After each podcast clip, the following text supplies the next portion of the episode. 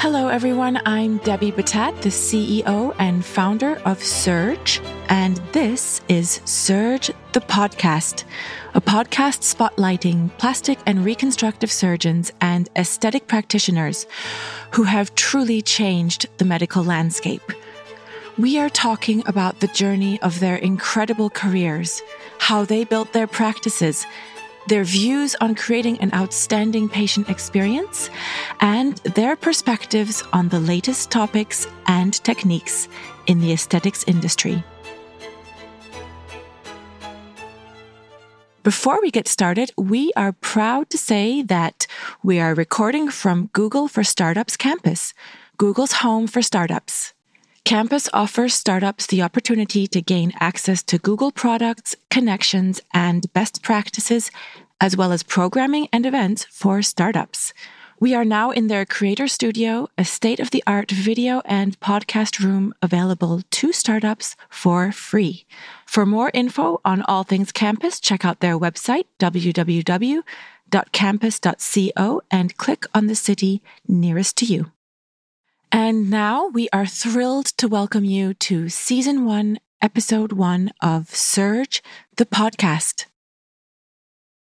Today's guest is Professor Alberto Rancati, who comes to us from Argentina.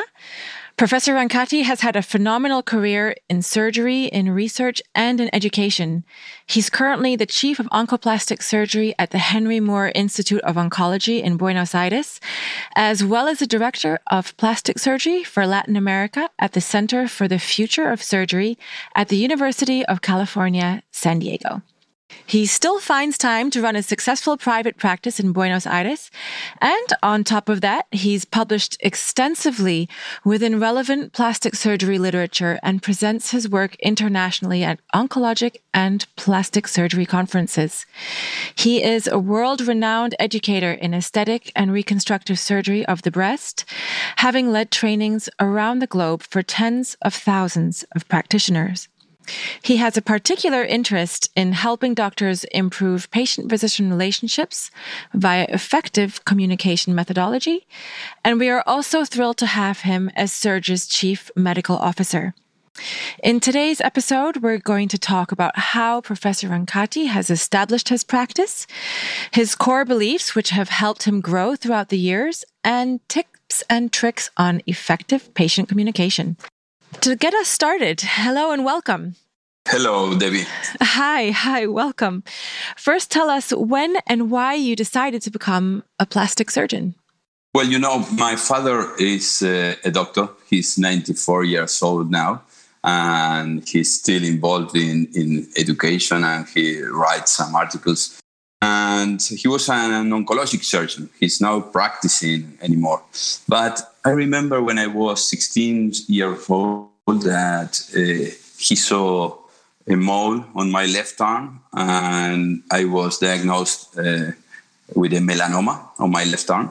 So uh, I remember when I underwent surgery uh, with a very satisfactory oncologic result. I am 60 years old now, but a terrible reconstructive outcome. So uh, there, I decided to be a doctor and to be a plastic surgeon because uh, it was something that was bothering me for years. So uh, I think that when you are impacted with something like this in, in your first age of life, uh, I think this is something that makes you change uh, the way of looking as uh, happened to me personally and try to, to revert this over the years. So that's wow. why I decided to go into plastic surgery. Indeed, the traumatic events can sometimes affect us in such positive ways and therefore other people as well. Yeah. Thank you. Tell us about the early days, please, of how you set up your medical practice. What were your most significant challenges in the beginning? And how did you solve them? What did you learn from it? Uh, well, I, I completed my general surgery and plastic surgery residency program at University of Buenos Aires, Argentina. And I remember that I was uh, very worried uh, in this period in my 30s about success. And because um, I was surrounded uh, by wonderful surgeons, but they were not so successful as I imagined they needed to be for their effort or how skillful they were. So I began traveling around the world and I was uh, engaged in, in plastic and reconstructive surgery from my first years of practice. And I began uh, making appointments with uh, different, very well known and successful doctors, plastic surgeons around the world. Uh, not telling them that I was a, surgeon or a doctor, just making appointments uh, with Foad Nahai, Tom Biggs, uh, Pat Maxwell. And so I asked them a consultation for a nose job or for hair transplantation or something, uh, just to check uh, why they were so successful and skillful. So, uh, and, and I learned a lot about this uh, because they had in their consultation a lot of common things that I learned and take into my practice. If you had to say that there's one common characteristic that these physicians had, can you identify that? Yes, after several consultations with these great names in plastic surgery, uh, what I find out that they were extremely professional and extremely friendly and very well surrounded by a wonderful team, and they have a wonderful uh, environment in their office and amenities and technology. So uh, the, the, experience in my memory uh, was not only about uh, the medical consultation exactly, but about the experience being with them. And, and I think this is very, very, very important. It's you can be the most skillful surgeon, but if you don't realize that the people will choose you not only uh, for this because they, they don't really know if you are going to be so good at the operating room, but it's a matter of trust. Right. And this is something invisible, so it's something that you must transmit uh, quality, you must transmit uh, experience, and and this is uh, uh, your reputation, your credentials, and also your way of handling a communication with your patients. One of the things that may come up for the audience who's listening to this, they may say, I'm just starting. I don't have the resources yet to create this environment and atmosphere. I don't have the possibility to hire a large staff. So, could you help to guide them with the right first investments in creating a practice and keeping in consideration fundamental characteristics that you mentioned? What would be the first place to start? First of all, you need to know what kind of practice uh, you want to develop. A solo practice, uh, a group of practitioners, you are working just at the university. So let's talk in, in private practice because I think this is the most challenging uh, situation. So if you are on your 30s and you are deciding to uh, go on a solo practice, uh, first of all, I would say that uh, you must begin with the end in mind. So you must uh, visualize your practice in two or three years because uh, nothing is immediate. you need time to develop uh, what you are thinking about. And you cannot be good for everything. So you, you must know what you want to be and how to be seen. So if you want to uh, make a practice on face, it's something. If you want to make a breast practice, it's another thing. If you want to make congenitals, it's another one. So first of all, you must make decisions. Uh, you cannot be good for everything. So you must decide, uh, and that's why I, I, say you must begin with the end in mind. You must make the different strategies for each one.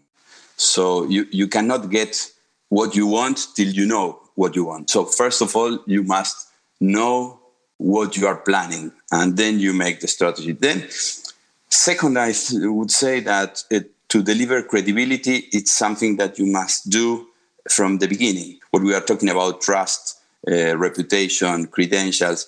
And this is made over the time by traveling, reading, uh, writing, learning, teaching. So if everybody sees you that you are engaged uh, with what you are doing, I think it pays off in the time. So don't be anxious to, to have results immediately. But this is the only road to, to a successful practice. And the third, I would say, it's uh, you must commit to excellence because attention to all the details, uh, you must feel uh, uh uh, proud of your practice. You must be you must overpass patient expectations. So that's optimal customer service and the, the spirit uh, that you give to your office is something that you, you don't need to spend uh, money for this. It's uh, an attitude. So all of this is your image. Perhaps you can only hire your secretary, the, the person that will be your image when you are not in the office. So it's very important to, to select from the early beginning your staff. So I think these three points uh, Uh, makes you a, a good advice for the beginning of your practice. You've had, and speaking about hiring, you've had now staff that's been with you for a very long time. And we all know that there's a huge cost of employee turnover. So, what's your secret in retaining your staff for such a long time? And can you also tell us a little bit about how you educate your staff in the beginning and how you create a culture within your practice? Yeah, I, I think this is one of the, the secrets. Uh, you know, today I work with around 15 people around me, uh, which is patient coordinators, secretaries, receptionists, uh, nurses, security. And we have been working together for more than 20 years. So all the people that, that began working with me, they are still at the office. And this is really very comfortable for me. And it's a really a friendly environment. And I enjoy being with them. So I, a lot of people ask me how I handle to hire a team and to keep it uh, for such a long time. And the secret is uh, not only to hire people with a good CV, but uh, to select the staff yourself for their personality. Uh, they must match the group. So I can see a wonderful CV, but after looking at this, I go and, and take a coffee and if I cannot take a coffee uh, alone with someone I'm, I'm trying to hire and I do not enjoy that moment, I think it's uh, not the matching personality for the group, I cannot hire them. And on the contrary, if I find this kind of people that they really put the spirit in working uh, with others and monthly or at least every two months, I make a meeting with all of them and uh, we talk about what's happening and we compare year by year the, our results and, and, and they take benefits for my practice also economically. So they, they are uh, really engaged in making this to be successful. So I think you must be generous and selective by hiring the people that works with you by yourself, uh, not asking somebody else to hire a secretary or uh, I need another security man. No, you must take the time to drink a coffee and to check the personality. And I think that uh, this is the, the only way to have a, a friendly environment between your staff. You've written a lot of articles on patient communication and actually even how to identify a potentially litigious or problematic patient. Mm-hmm. And you've also mentioned that your staff is crucial to yeah. help you identify this. So, can you talk a little bit more about some of the characteristics that they look out for and, and how they help you in selecting yes. the right patients for your practice? When you have uh, one of these problematic patients in your waiting room, surely you don't see these initial signs that they can they, they don't arrive to your office with a card saying I am problematic. So, but they give you some tips. Uh, and first of all, uh, it's very important the way they communicate by phone. The first place where you can identify one of these patients is when they are uh, making an appointment with you. So they begin asking for different times to come on to see you on a Saturday or uh, after they close their office. They make and break down the appointment. So my receptionist knows that these patients they, they receive a, a red cross over the chart. So then when they come to the waiting room, they are always uh, anxious, asking for water to take a pill. They want to go to the bathroom. They are asking about time and why uh, am I late? Or, so, and, and, and they begin uh, being bad manners perhaps. And, and this is something I don't see. So my staff are my eyes in the waiting room and they must be aware of this and that this can happen because when you open the door of your office and the patient the problematic patient appears, uh, it's, it's uh, flattering you. And you say, Oh, Dr. Rancati, uh, it's wonderful to see you. I have heard so many good things about you. And so, did you know that what was happening in the waiting room and with the appointment previous to that? So, you must be aware of this. And when my staff detect some of these personalities, that I always say they are uh, a, a wolf with the sheep clothes, you must know it beforehand. And that's the work of my staff in the waiting room. So when they arrive, I, I know that something in their behavior it's uh, not going good. And from the other point of view, once you have a patient with you in the consulting room, any patient, not necessarily a challenging one, what are some things that you do to keep a positive rapport between the two of you? Yes, well, uh, you know, uh, for me, a first consultation is crucial to know if I like the patient or not, and if the patient is really a, a good patient for my practice today. So uh, I reject a, a, lot of patients that I think uh, they are expecting something unreal in the results or they are looking for a minor defect to be repaired and they see it as something terrible and i don't see what they are seeing. So if we do not match in the expectation i, I try to, to reject these patients. I think it's uh, the most worthful uh, situation to reject a conflicted patient because uh, it can be a nightmare. So i try to to decide in my first consultation where the patient uh, comes from, which are the referrals, if the what he or she is asking is something I can really deliver, if the problematic is real, I am really uh, rejected with these patients. I, I try to to to avoid surgery in patients, I, I, I have this gut feeling that uh, I don't like them. So if I don't uh, feel comfortable with the patient, um, I really try not to make surgery on them. I, I think that if if you can uh, feel today that all your patients can be your friends and they feel that they are your friends, that's a, a good point to know if you are doing good or not. So if your patients after surgery don't want to see you anymore, or your your friends uh, goes to another doctor to make surgery, mm, there is something you are doing wrong. So you you must revise this.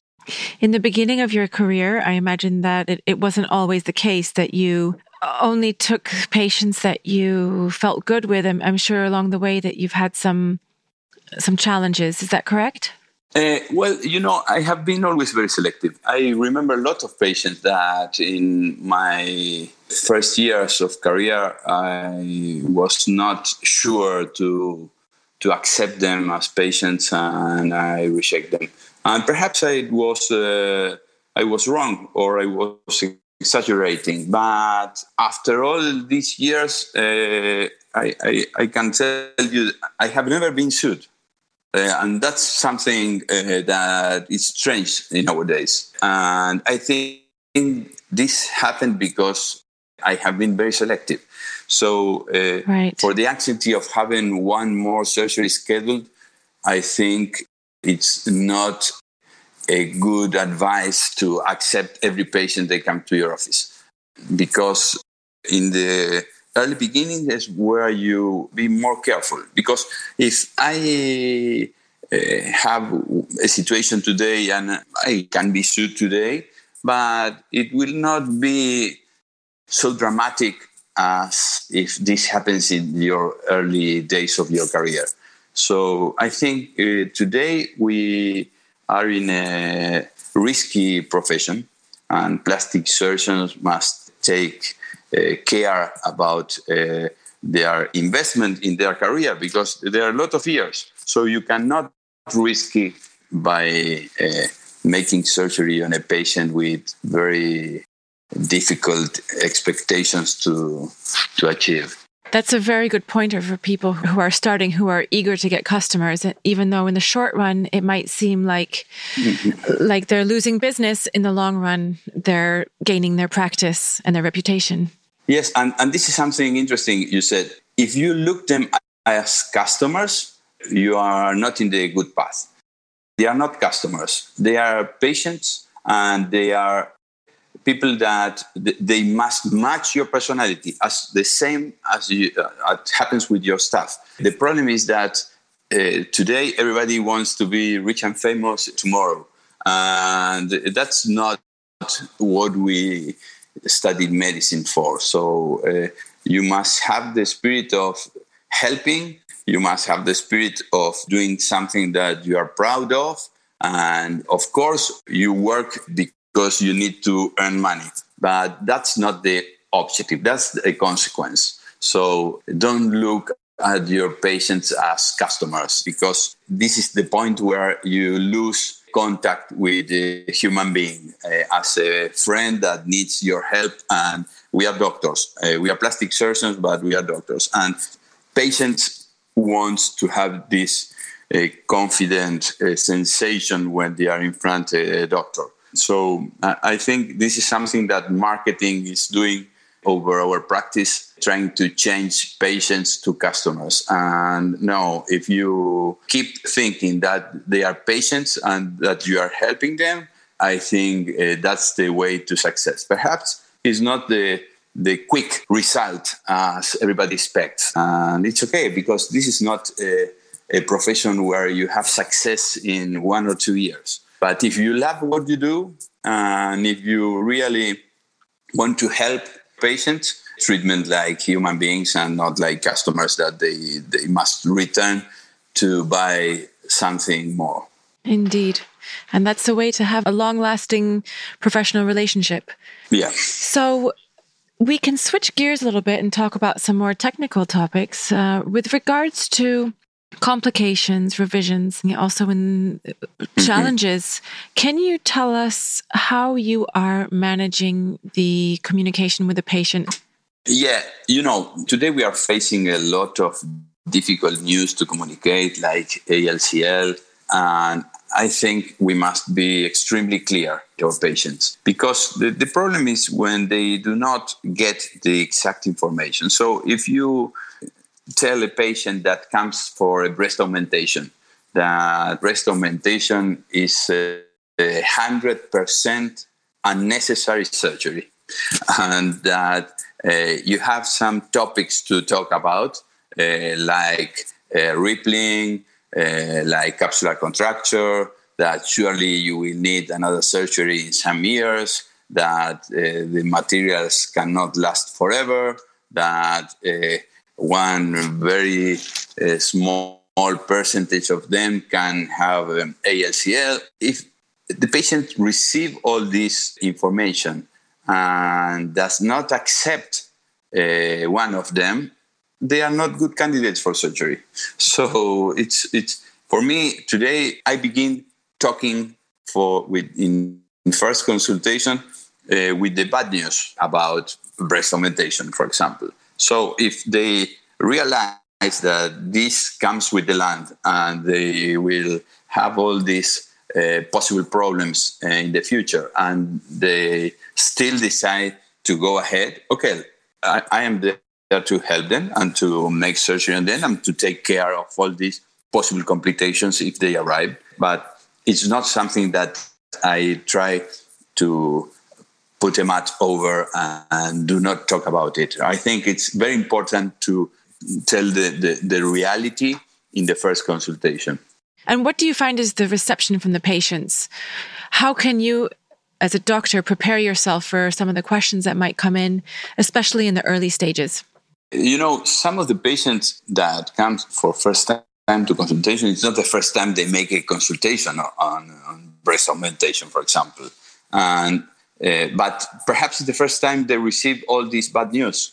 Um, so, uh, and I prefer and I ask them to make more consultations and to. I love when they come with uh, a witness to the consultation because I talk all this in front of someone and I write the name of, of the, the the people that are with the patient at the office on the chart. And as I always say the same, and then I, uh, before surgery, I give my patients the informed consent saying all this. I have never had a problem for one of these complications because uh, it was completely talked before surgery. So I, I, I, again, in the early stages of your uh, profession, I think more and more important is to uh, tell the truth to your patients about the, the bad news and about the complications of surgery and about revisions and about because if not it's a promise that in some cases statistically you cannot keep. And we are not there to to to keep promises that are not true. So uh, if and and this makes a difference because i have had lots of patients that after several consultations they decided to mm, undergo surgery with me uh, because they feel that it was a, a, very real and trustful relationship. I think that it's it's it's a way of, of thinking and acting very transparent with your patients about the complications, bad news, and revisions about plastic surgery because it's a real thing. It's not we are prepared just to have success in our practice, and it, that's not the, the real thing. Uh, we have a lot of patients and you will have a lot of revisions from other sessions and for yourself. So uh, if you are not prepared to talk to the patient about this possibility, they will not accept complications because they will be surprised with the complication and they must not be surprised. What can you say about any consent form that you're using? Do you have any recommendations about that?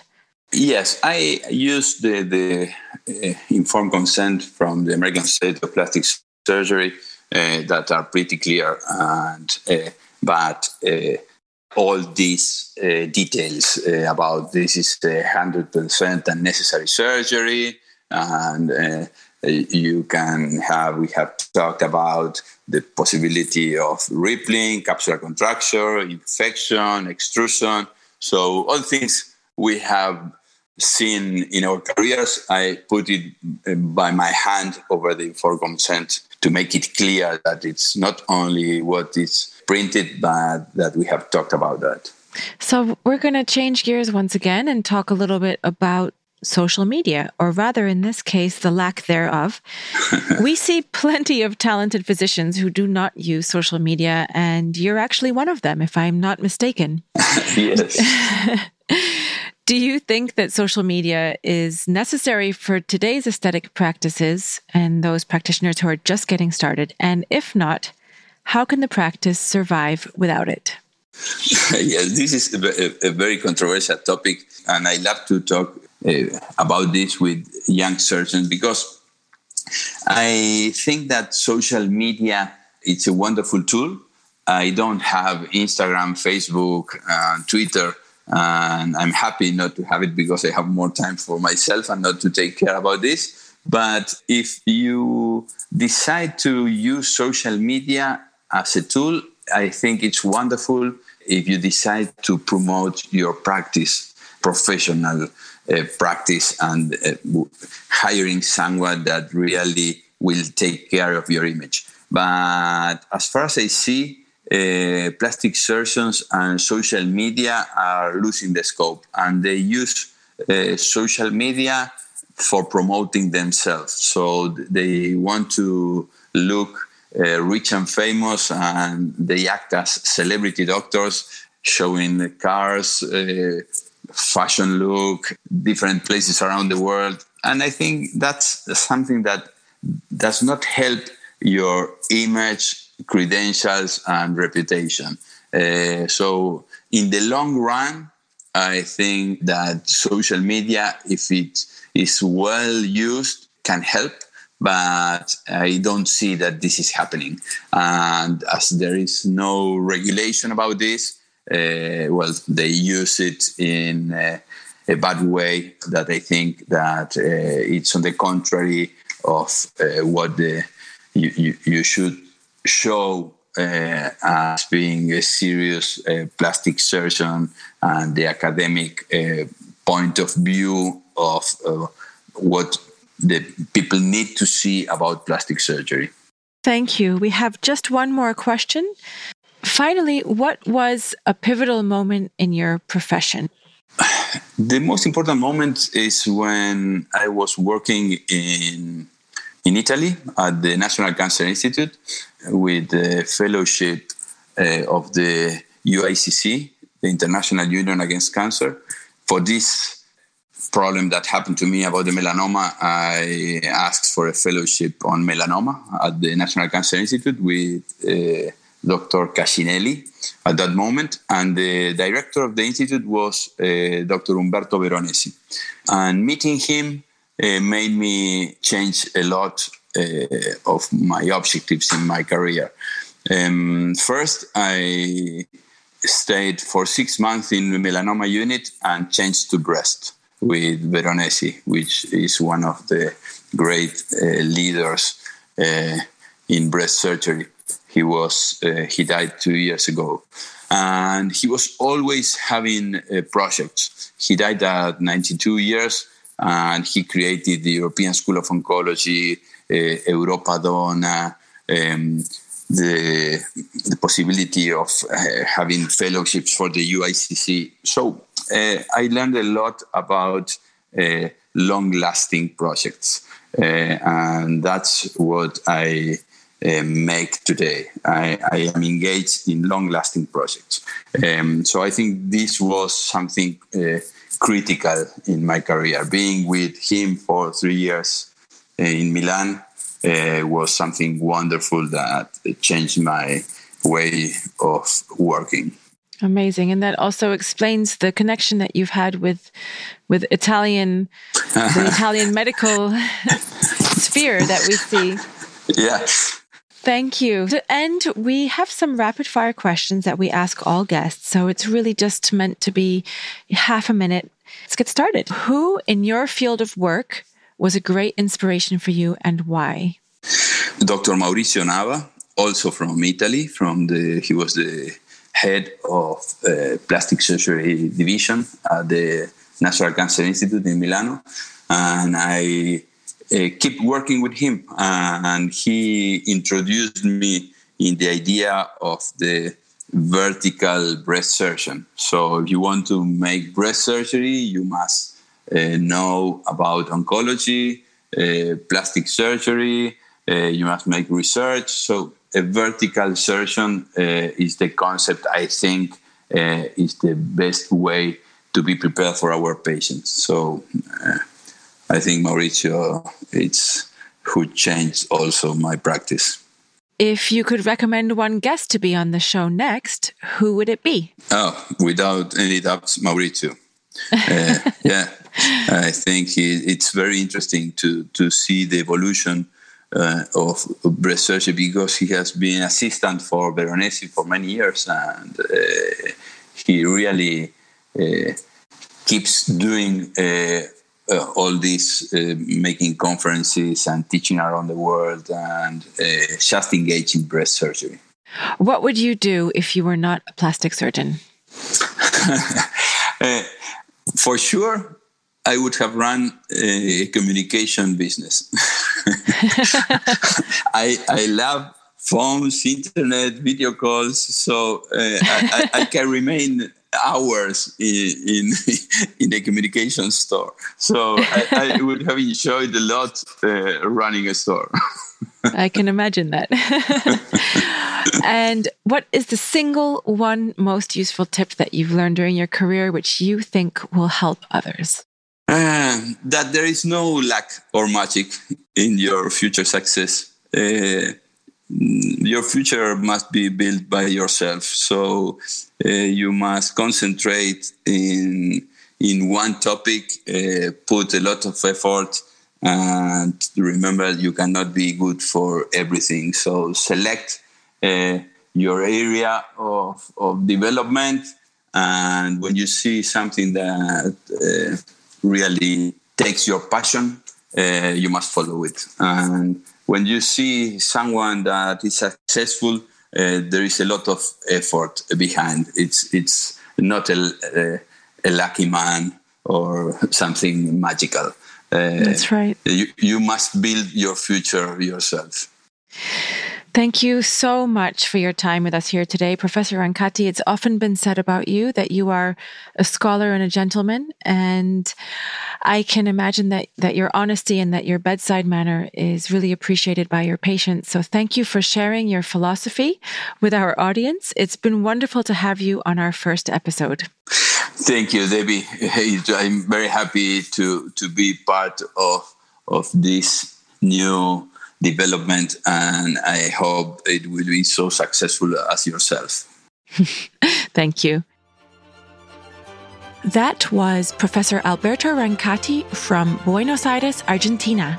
For more inspiring interviews with experts like him, subscribe to Surge, the podcast. If you're happy with what you heard, please spread the word on your socials and don't forget to rate us. It makes such a difference. If you want to be in touch, please send us an email at info at surge.is. That's I-N-F-O at S-U-R-G-E dot I-S. Thank you for listening.